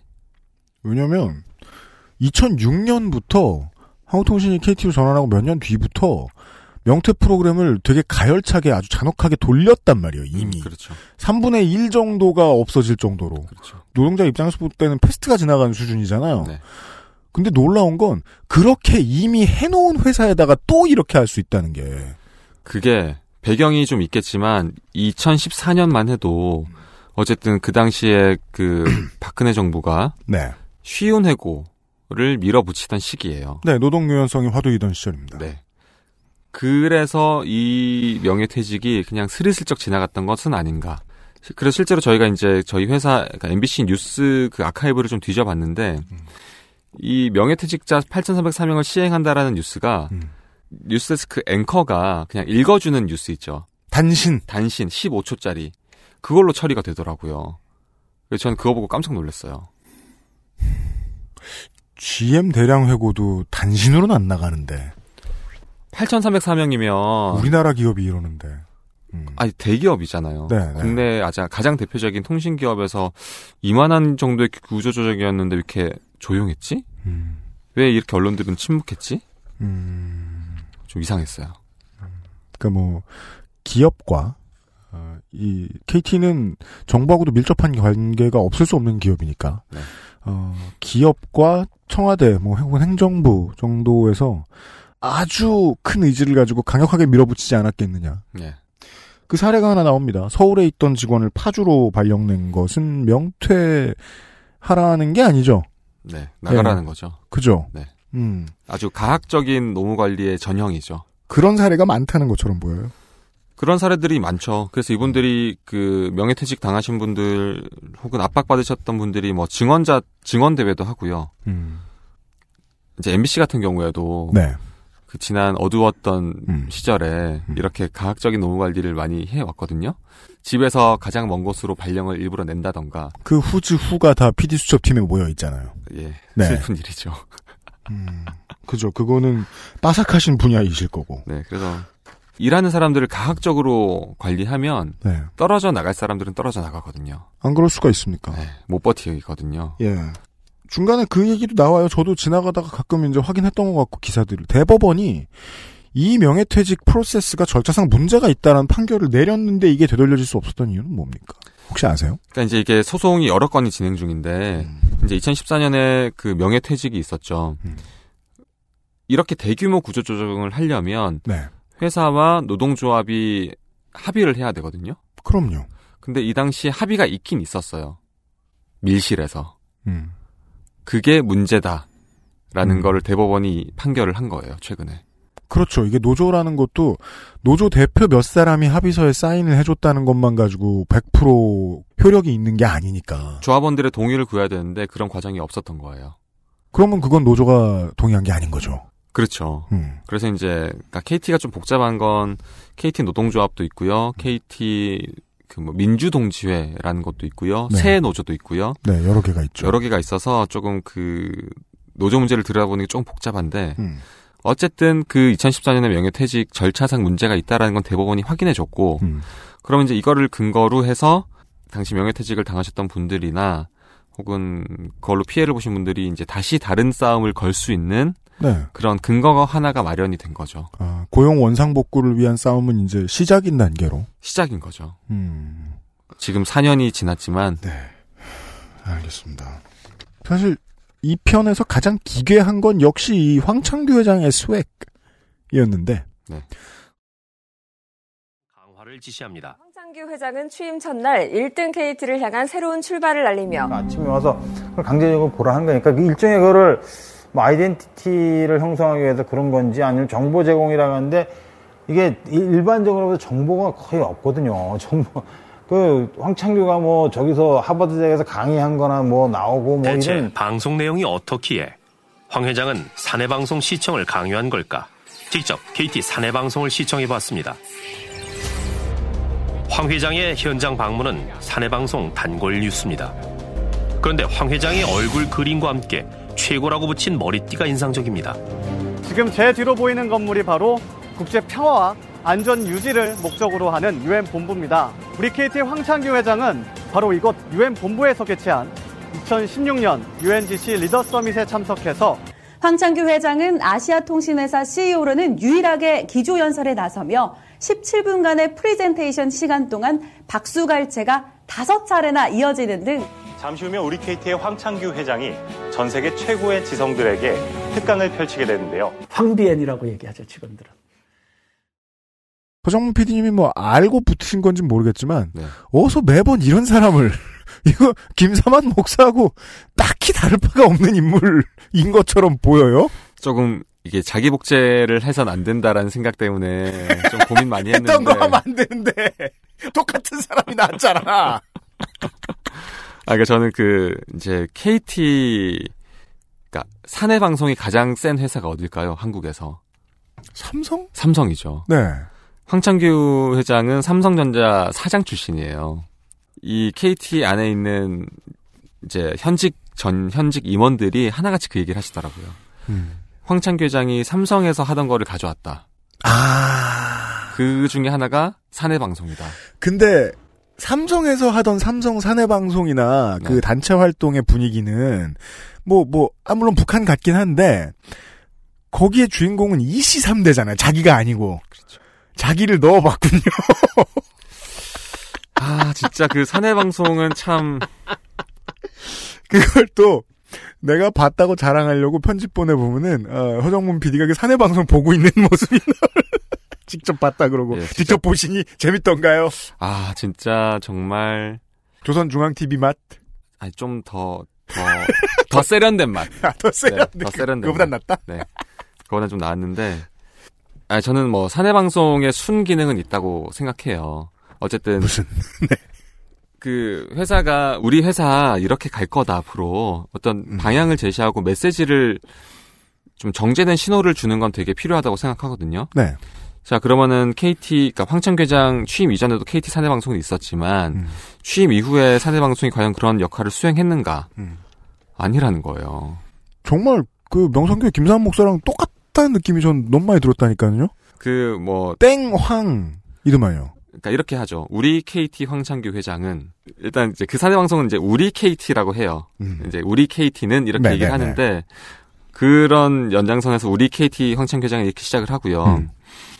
그러니까 이게 과연 황창규 회장 개인의 어떤 만족을 위한 방송인가 아니면 진짜 말 그대로 사내 좀 정제된 메시지를 던지기 위한 방송인가 판단해 볼 수 있잖아요. 일반적인 사람들이라면. 네. 근데 제가 봤을 때는 이거는 황창규 회장의 만족을 위한 목적을 가진 방송이다. 네. 왜냐하면 황창규 회장이 이를테면 하버드에 강연을 갔다, 아니면은 MWC에 초청받아서 기조 연설을 했다, 이런 이벤트가 있을 때마다 그 사내 방송의 기자들이 특파원처럼 현장을 가는 거예요. 그 내용이 나왔잖아요. 저도 너무 웃긴 게 현장을 찍은 걸 어디서 구해와서 틀어줘도 민망한데 현장에 먼저 가서 비어있는 행사장에서. 잠시 후에 우리 황창규 회장이 저 그게 너무 충격적인 거예요. 세계의 석학들을 모아놓고 연설을 할 예정이다. 이건 진짜 아니다. 이거는 네. 이건 사내 방송이 이미 아니다. 그 순간. 그렇죠. 이거는 네. 개인 우상화. 그게 너무 심각했고 그다음에 진짜 이게 제가 명성교회랑 좀 다르게 하고 싶었지만 결국 그 서품까지 만들 수밖에 없었던 건 머리띠가 나왔습니다. 황창규 회장 황창규 최고 머리띠 얼굴을 이제 캐릭터화해서 그렇죠. 네. 그거를 이제 양쪽에 노란색 LED 뿔이 달린 네. 그 머리띠 그거 LED예요? LED예요. 불 들어오는 네, 그 LED 네. 머리띠인데 네. 거기에다가 이제 황창규 회장 얼굴까지 붙여갖고선 그렇게 이제 직원들이 썼잖아요. 네, 최고. 직원들이 네. 그 머리띠를 하고선 이제 황창규 회장의 방문을 맞이하는데, 전 그 장면 보면서 되게 조금 씁쓸하더라고요. 제가 직장인인 입장에서. 네. 그러니까 누가 MBC에서 최승호 사장 얼굴 머리띠 하라고 시켜놓으면. 바로 파업이죠. 바로 파업인데. 진짜 저는. 아니 저 머리띠를 쓴 분은 되게 어떤 기분이었을까? 그럼요. 예. 그다음에 그 다음 장면에 보면은 이제 그 아기들 생일 파티 때 쓰는 그 꽃갈 모자 있죠. 그렇죠. 그거를 쓴 남자 직원분이 이제 나오시는데 저분 어떤 느낌일까? 진짜 내가 황창규 회장이 정말 최고라고 생각하고 그 사람을 내가 진짜 존경하고 사랑해서 이 머리띠도 만들고 꽃갈모자까지 했을까? 아닐 것 같거든요. 당연하죠. 아닐 거 아니에요. 예. 누가 야, 이런 걸 좀 해 그랬고선 누군가는 원치 않게 썼을 텐데 되게 슬플 것 같아요. 한 10년쯤 전에 그 중앙일보의 그 홍 회장에 대해서 아, 회장님 힘내세요. 네, 그 사건이 좀 유명해진 적이 있었는데 불현듯 떠오르는 것이 아 이게 삼성 본사에서 배워먹은 버르장머리일 수 있겠구나. 모르겠어요. 예, 라는 힌트를 저는 지금 살짝 느꼈습니다. 그러니까 이게 어쨌든 그 회사라는 조직에서 자기 역할을 하면서 자기가 일한 만큼 월급 받아갖고 자기 생활을 영위하는 그냥 개인인데 네. 왜 그 사람들한테 머리띠를 씌우지? 황창규 최고라는 머리띠를 씌울 생각을 어떻게 하지? 아 저건 진짜 아닌데? 지금 생각보다 많은 지금 청취자분들 중에 그 대기업 오래 다니신 직원분들이 와 MBC 회사 분위기 되게 좋은가 보다라고 생각하시고 계실 수도 있을 것 같아요. 이런 사람들이 모여있으니까 다 잘리고 저기 스케이트장 쫓겨나고 그런 거예요. 그래서 너무 대비가 되는 거죠. 이 황창규 취임 이후에 4년간 사망자 124명. 제가 너무 궁금해서요. 이게 참 안타깝고 죄송스러운 얘기긴 한데 그 사망자가 많을 것 같고 그 신체적으로 가장 격한 직업 국내에서 소방공무원 떠올리잖아요. 한국당 홍철호 의원실의 자료에 의하면 지난 5년간 소방공무원 사망자 16명입니다. 예. 근데 4년간 124명이라고요. 자, 이게 그 사망자 명단에 대해서 다 좀 자세히 설명을 해야 되는데요. 이제 저희가 취재하면서 KT 노동인권센터라고 네. 노조에 있죠. 속해 있는 그 인권노동센터가 하나 있고요. 그다음에 그 공공운수 노조, 그다음에 이정규 의원실 통해서 KT 재직 중 혹은 KT 명퇴자 중에 사망하신 분들의 리스트를 일단 다 추린 거예요. 그 중에는 뭐 지병으로 돌아가신 분들도 당연히 계실 거고요. 그래서 보통 이제 신빙성을 더하기 위해서 60세 이하의 사망률 같은 거를 좀 더 중요하게 치죠. 네네. 그분들 네. 다 그런 케이스인데 일단 사망자가 너무 많다라는 느낌이 저도 들었고. 네. 근데 이분들이 과연 KT의 어떤 가학적인 노무 관리 때문에 혹은 KT 산업 재해로 돌아가셨는가를 면밀히 따져봐야죠. 근데 따져보려면 KT의 협조가 필요해요. 그렇죠. 왜냐하면 그 데이터를 다 받아야 되거든요. 그래서 이제 저희가 이 사망자 통계를 갖고선 그 전문가 분들께 의뢰를 좀 했었는데 디테일한 정보가 없기 때문에 네. 쉽게 얘기하기는 어렵다. 그런 의견을 좀 주셨고 그렇다면 이제 저희가 KT 쪽에다가 그 명단을 좀 드리고선 좀 이분들의 죽음에 대해서 한번 생각해 봐달라라고 요청을 드렸거든요. 그래서 그 KT 쪽에서 답이 왔는데 저희가 넘긴 124명의 사망자 중에 3분은 이제 돌아가신 분들은 맞는데 황창규 회장 때 명퇴자가 아니고 2009년 때 명퇴하셨던 분들이다. 그게 지금 따질 문제예요? 이 상황에서? 그렇게 주셨어요, 답을 그렇게 주셨고. 그 다음에 나머지 그런 몇 명이, 121명이죠? 네. 121명 중에 산재로 인정된 사람들이 4분이다. 그러면은 나머지 117명이죠? 그러면은 117분에 대해서는 이제 설명을 해줘야 되잖아요. 그렇잖아요. 근데 이제 그쪽에서 온 답변은 그 나머지 분들에 대해서는 뭐 개인 사유이거나 KT, 그룹과는 관계없는 분들이다.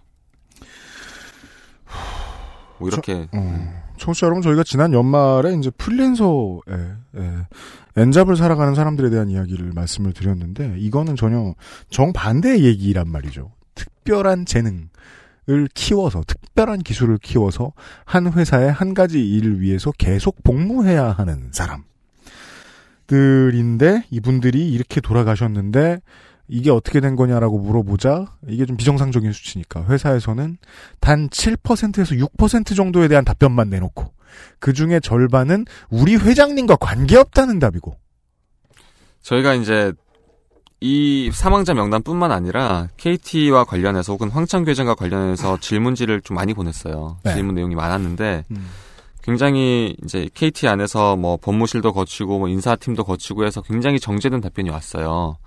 그러니까 하나만한 얘기들이 좀 많이 왔고 예, 특히 좀 놀라웠던 거는 황창규 회장에 대해서 질문을 좀 여러 가지를 던졌는데 황창규 회장에 관한 질문은 답변이 아예 없어요.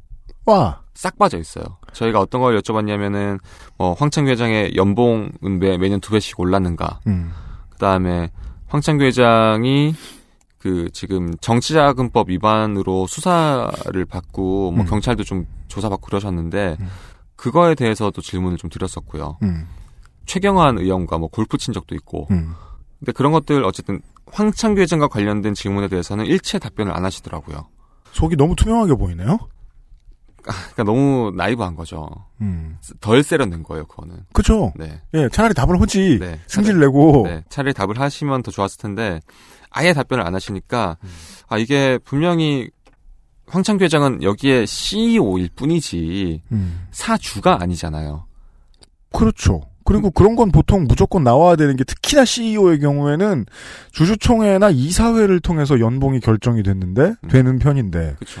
최초에 들어올 때는 50만 달러대였다가 왜 200만 달러로 늘었냐. 네. 그럼 뭐 리바운드가 늘었든지 어시스트가 늘었든지 뭐가 답이 나와야 될 거 아니에요. 네. 기록이 있을 것이고. 네. 그거에 대한 답이 없는 게 아, 이게 마치 그 우리 흔히 말하는 오너 회사의 오너를 대하듯이 오너를 보호하듯이 KT가 지금 황창규 회장에 대해서 그런 식으로 지금 움직이고 있는 것 같다라는 느낌. 근데 곰곰이 생각해보면 이 회사는 CEO를 임기를 채운 CEO를 바꾸는 회사인데. 그렇죠. 왜 이렇게까지 하지? 참 이상하다. 거기까지만 보면 조직 장악이 지금 되게 견고하게 돼 있구나라고 생각을 할 수도 있을 것 같고. 전국의 CEO 분들은 네.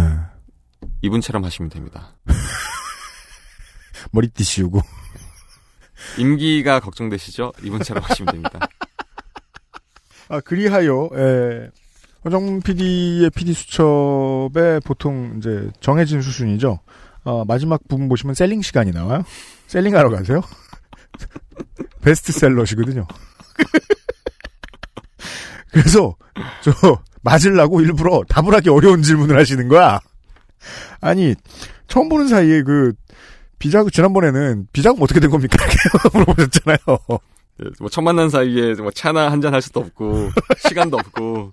빨리 여쭤보고 가야죠. 네, 황 회장 측에는 맞지 못하셨어요. 아, 네. 네. 사망자 수에 대한 질문하고 네. 그러셨었어요. 네. 황 회장님 집이 여러 채가 있어요.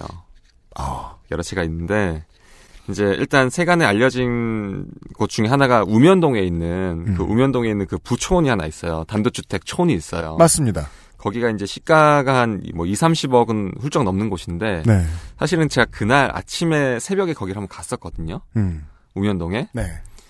이제 동트기 전에 가갖고선 이제 출근 시간대 나오실까 싶어서 이제 기다렸는데 해가 다 떴는데 안 나오시는 거예요. 아 반나절을 뻗치셨군요. 아, 이 집이 아닌가 하고선 이제 그 집 앞에 갔더니 12월 24일자 소인이 찍혀 있던 이제 우편물이 하나 황 회장님 이름으로 와 있더라고요.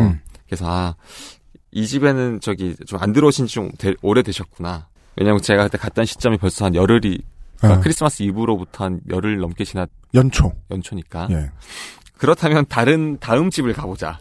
그렇게 해서 간 데가 그 대치동에 있는 아파트거든요. 네. 그러니까 이제 그 집 앞에서 이제 황 회장님을 기다리면서 퇴근길을 기다린 거죠. 오실지 안 오실지 모르겠지만 네.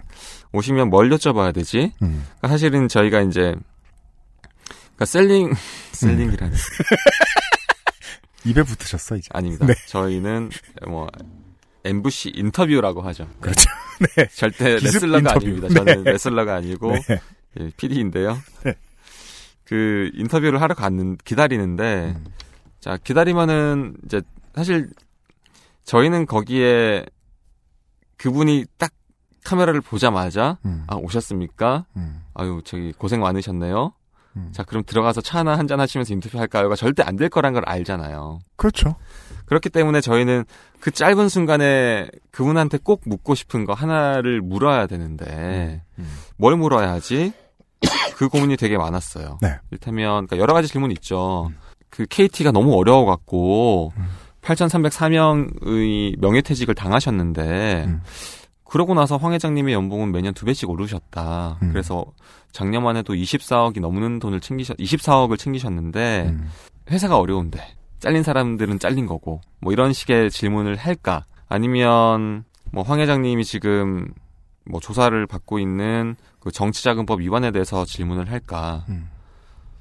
지금 논란 중에 계신데 KT 회장직을 계속 수행하실 거냐를 물을까. 최순실과의 어떤 연관성에 대해서 여쭤볼까. 많네요. 너무 질문이 많고 네. 이분에 대해서 할 얘기가 너무 많았는데 그냥 가장 명쾌한 걸 하자. 그냥 이분도 평범한 사람이라면 한 번쯤 되돌아볼 만한 질문을 하자. 돌아가신 분들에 대한 이야기를 하자. 그렇게 해서 이제 그 질문을 갖고 갔던 거죠. 근데 사실 대답 해주시리라는 일말의 기대는 있었어요. 왜냐하면 이게 일하다가 돌아가신 분들이잖아요. 그렇죠. 그렇다면 이분들이 뭐 황 회장님의 어떤 황 회장님을 개인적으로 뭐 비난하거나 막 그런 사람들은 아니고, 그런 사람들이 아니고 말 그대로 네. 일하다가 돌아가신 분들 혹은 KT 가족이었던 분들, 그런데 지금은 돌아가신 분들에 대한 이야기니까 그냥 인간적으로 한마디 정도는 해주시지 않을까? 라고 기대했다면 제가 너무 순진한 건가요? 그리고 그 앞에까지 그렇게 뻗치고 있으려면 그 정도 정신 상태는 유지할 수밖에 없겠죠? 저는 이해합니다. 네. 예. 누가 잘못됐대요? 아니요. 스스로를 변호하세요? 이렇게라도 해야 셀러로서의 그런 게 좀. 아니, 근데 너무 그 다급하게 물어보시니까, 아, 하긴 그 이유가 좀 자세히 듣고 싶긴 했었어요. 네. 예. 딴 질문 없나? 이런 생각을 하면서. 그래요, 이게 보도가 되고 나서 혹은 11월 24일 그 이후에도 KT는 뭐 죄송하다 몇 마디를 뭐 누군가가 했던 것 같긴 한데 네. 그 대비책으로 뭘 한다라는 얘기를 들어본 적은 없습니다. 네. 앞으로도 현대 기업의 생리가 그렇듯이 정말 필요한 인력이다라고 갑자기 인정을 하면서 원래부터 필요했던 기술자들을 정기적으로 충원하거나 그럴 리는 없을 것 같고 네. 맨홀 밑에 있는 광케이블들은 계속 그 물속에서 슬라임들과 함께 지낼 것 같고. 그럴 것 같아요. 언제 또 무슨 전쟁 같은 일이 우리의 망에 생길지 모르는 상태는 유지될 것 같고. 네. 예. 그렇다면은 머리를 치는 게 맞긴 맞다고 보는데, 그래서 제가 그게 신기한 거예요. 박근혜 최순실 게이트의 관련 인사잖아요, 이 사람은. 탄핵 결정문에 KT 황창규 회장의 이름이 나와요. 네. 네. 그러니까 그런 사람들 중에 자료에 아직 보존하는 사람, 우리 방송에 나온 그 대표적인 두 사람이 있습니다. 서울대병원 서창석 원장 네. 그리고 황 회장이에요. 네. 이 사람은 이 정권 바뀌고 아직까지 이렇게 버틸 수 있었던 이유가 뭐가 있을까요? 오래 취재하신 분으로서. 사기업이니까, KT는 사기업이니까 정부가 개입해서는 안 되죠. 그렇죠. 근데 어쨌든 네. 근데 일대 주주는 국민연금인데 뭐 국민연금이 있으니까 정부가 개입해도 이건 말이 안 되지만. 근데 자리를 지킬 수 있었던 이유는, 이분의 로비력으로 봐야 되나요? 왜냐하면 이제 사실 저희가 방송에서는 다루지 않았는데 KT 임원분들 뭐 수십 분들이 이제 국회의원들한테 쪼개기 후원을 해요. KT가 만든 비자금으로. 그 비자금은 상품권 깡으로 만든 비자금이거든요. 자, 되게 아주 퓨어한 불법 정치 자금이네요. 진짜 옛날 수법. 너무너무 옛날 수법. 진국일세 그거. 이거는 도저히 민망해서 못할 만한 그런 수법인데. 네. 그러니까 제가 그 상품권 깡해준 업자도 만났어요. 네. 그건 아는데 어쨌든 진짜 옛날 하던 비자금 방식 조성 방식으로 이제 비자금을 만들어 갖고 국회의원들한테 뿌리는데 이제 이 황창규 회장이 직접 후원한 건 없어요. 황창규 회장은 나는 모르는 일이고 임원들이 알아서 한 일이다, 이렇게 아마 경찰에 진술하신 걸로 제가 알고 있고. 어느 바보가 직접 후원하겠습니까? 그렇죠. 예. 그다음에 제가 만난 현직 임원들은 아니 어느 바보 같은 CEO가 그런 것도 모르겠냐, 이런 얘기도 하죠. 어느 바보 같은 임원이 그런 미친 짓을 하겠냐, 회장이 오케이 하지도 않았는데. 그렇죠. 네. 그런 얘기를 하시는데 어쨌든 KT라는 회사가 포스코도 마찬가지고요. 네. 정치권으로부터 완전히 독립하지 못한 회사이기 때문에 그 태생적인 한계인가 싶기도 하고요. 원래는 공기업이었다가 그렇죠. 민영화된 곳이니까요. 그래서 뭔가 논란 많은 인사들이 낙하산으로 오고 그 과정에서 어쨌든 정리가 잘 되지 않는 그런 상황이 있는 것 같아요. 그래서 그러니까 지금 오늘 녹화 기준으로 내일이면 황 회장님이 국회 출석하시거든요. 네. 그 과방위에 과방위 전체 회의에 증인으로 출석하시는데 내일은 뭔가 말씀을 하시지 않을까. 거취 혹은 네. 본인이 이끌고 있는 KT의 어떤 실책들에 대해서 좀 책임있는 답변이 나오지 않을까 내일은. 네. 근데 아마 지금 그래서 저희 쪽에 이제 방송 보고 나서 국회의원들이 좀 자료 달라고 네. 요청하셔가지고 좀 보내드리긴 했는데 네. 아마 명쾌한 대답을 기대하긴 어려울 것 같다라는 느낌이에요. 매우 그렇겠죠 아마. 네. 예. 그리고 또한 전국의 KT 직원 여러분 사내 방송으로 이건 안 나갈 겁니다 아마. 네. 네. 이런 얘기였습니다. 네. 그러게요. 이거는 낙하산 회장이 내려가지 CEO가 내려가지 않는 이상 정치권이 손을 쓸 수 없는 부분이고 네. 정치권이 함부로 손을 쓰자니 정치권이랑 결탁했다는 인상을 너무 많이 주고 그렇죠. 예, 쉽지가 않은데 네. 온 국민은 이 문제 때문에 바들바들 떨리 얼마든지 또 생길 수 있다는 걸 이제는 정치권이 좀 알았으니까 네. 예, 어떻게 할지를 좀 두고 봐야 되겠네요. 네. 예, 이런 취재는 제가 기다렸는데 진짜 다른 데서 좀 안 하나. 근데 이거를 그냥 단순한 재난 상황으로 비추는 하루 이틀치 뉴스들만 너무 많이 봤었다가 예, 기다리던 게 나왔기 때문에 다시 한번 섭외를 해서 말씀을 여쭤봤습니다. 서정문 PD 오늘도 나와주셔서 감사하고요. 예, 취재 수고하셨고 제발 다른 PD 여러분께 그 로비력을 좀 발휘하셔서 이 방송 좀 나와달라. 얘기 좀 잘해주세요. 네. 서정문 PD 알겠습니다. 감사합니다. 예, 고맙습니다. XSFM입니다.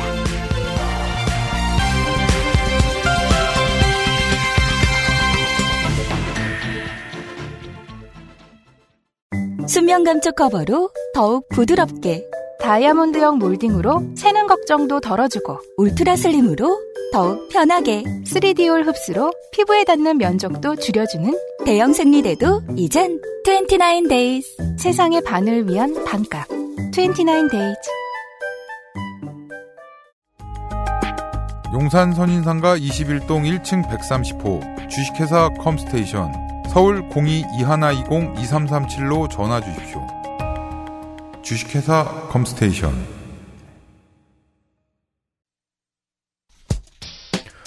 새해에는 그 서정문 PD만 있는 것이 아니다라는 걸 청취자 여러분들에게 확인을 반드시 시켜드리도록 하겠습니다.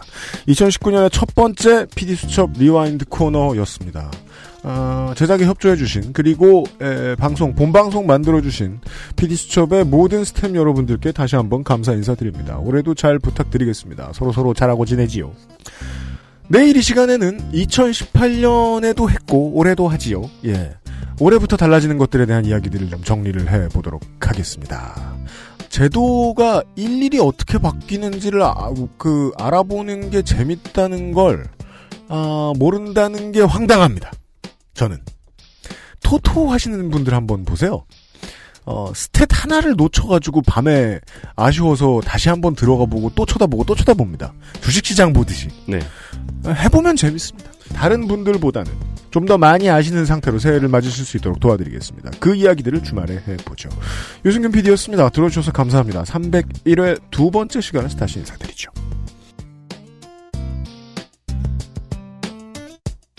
XSFM입니다. I, D, W, K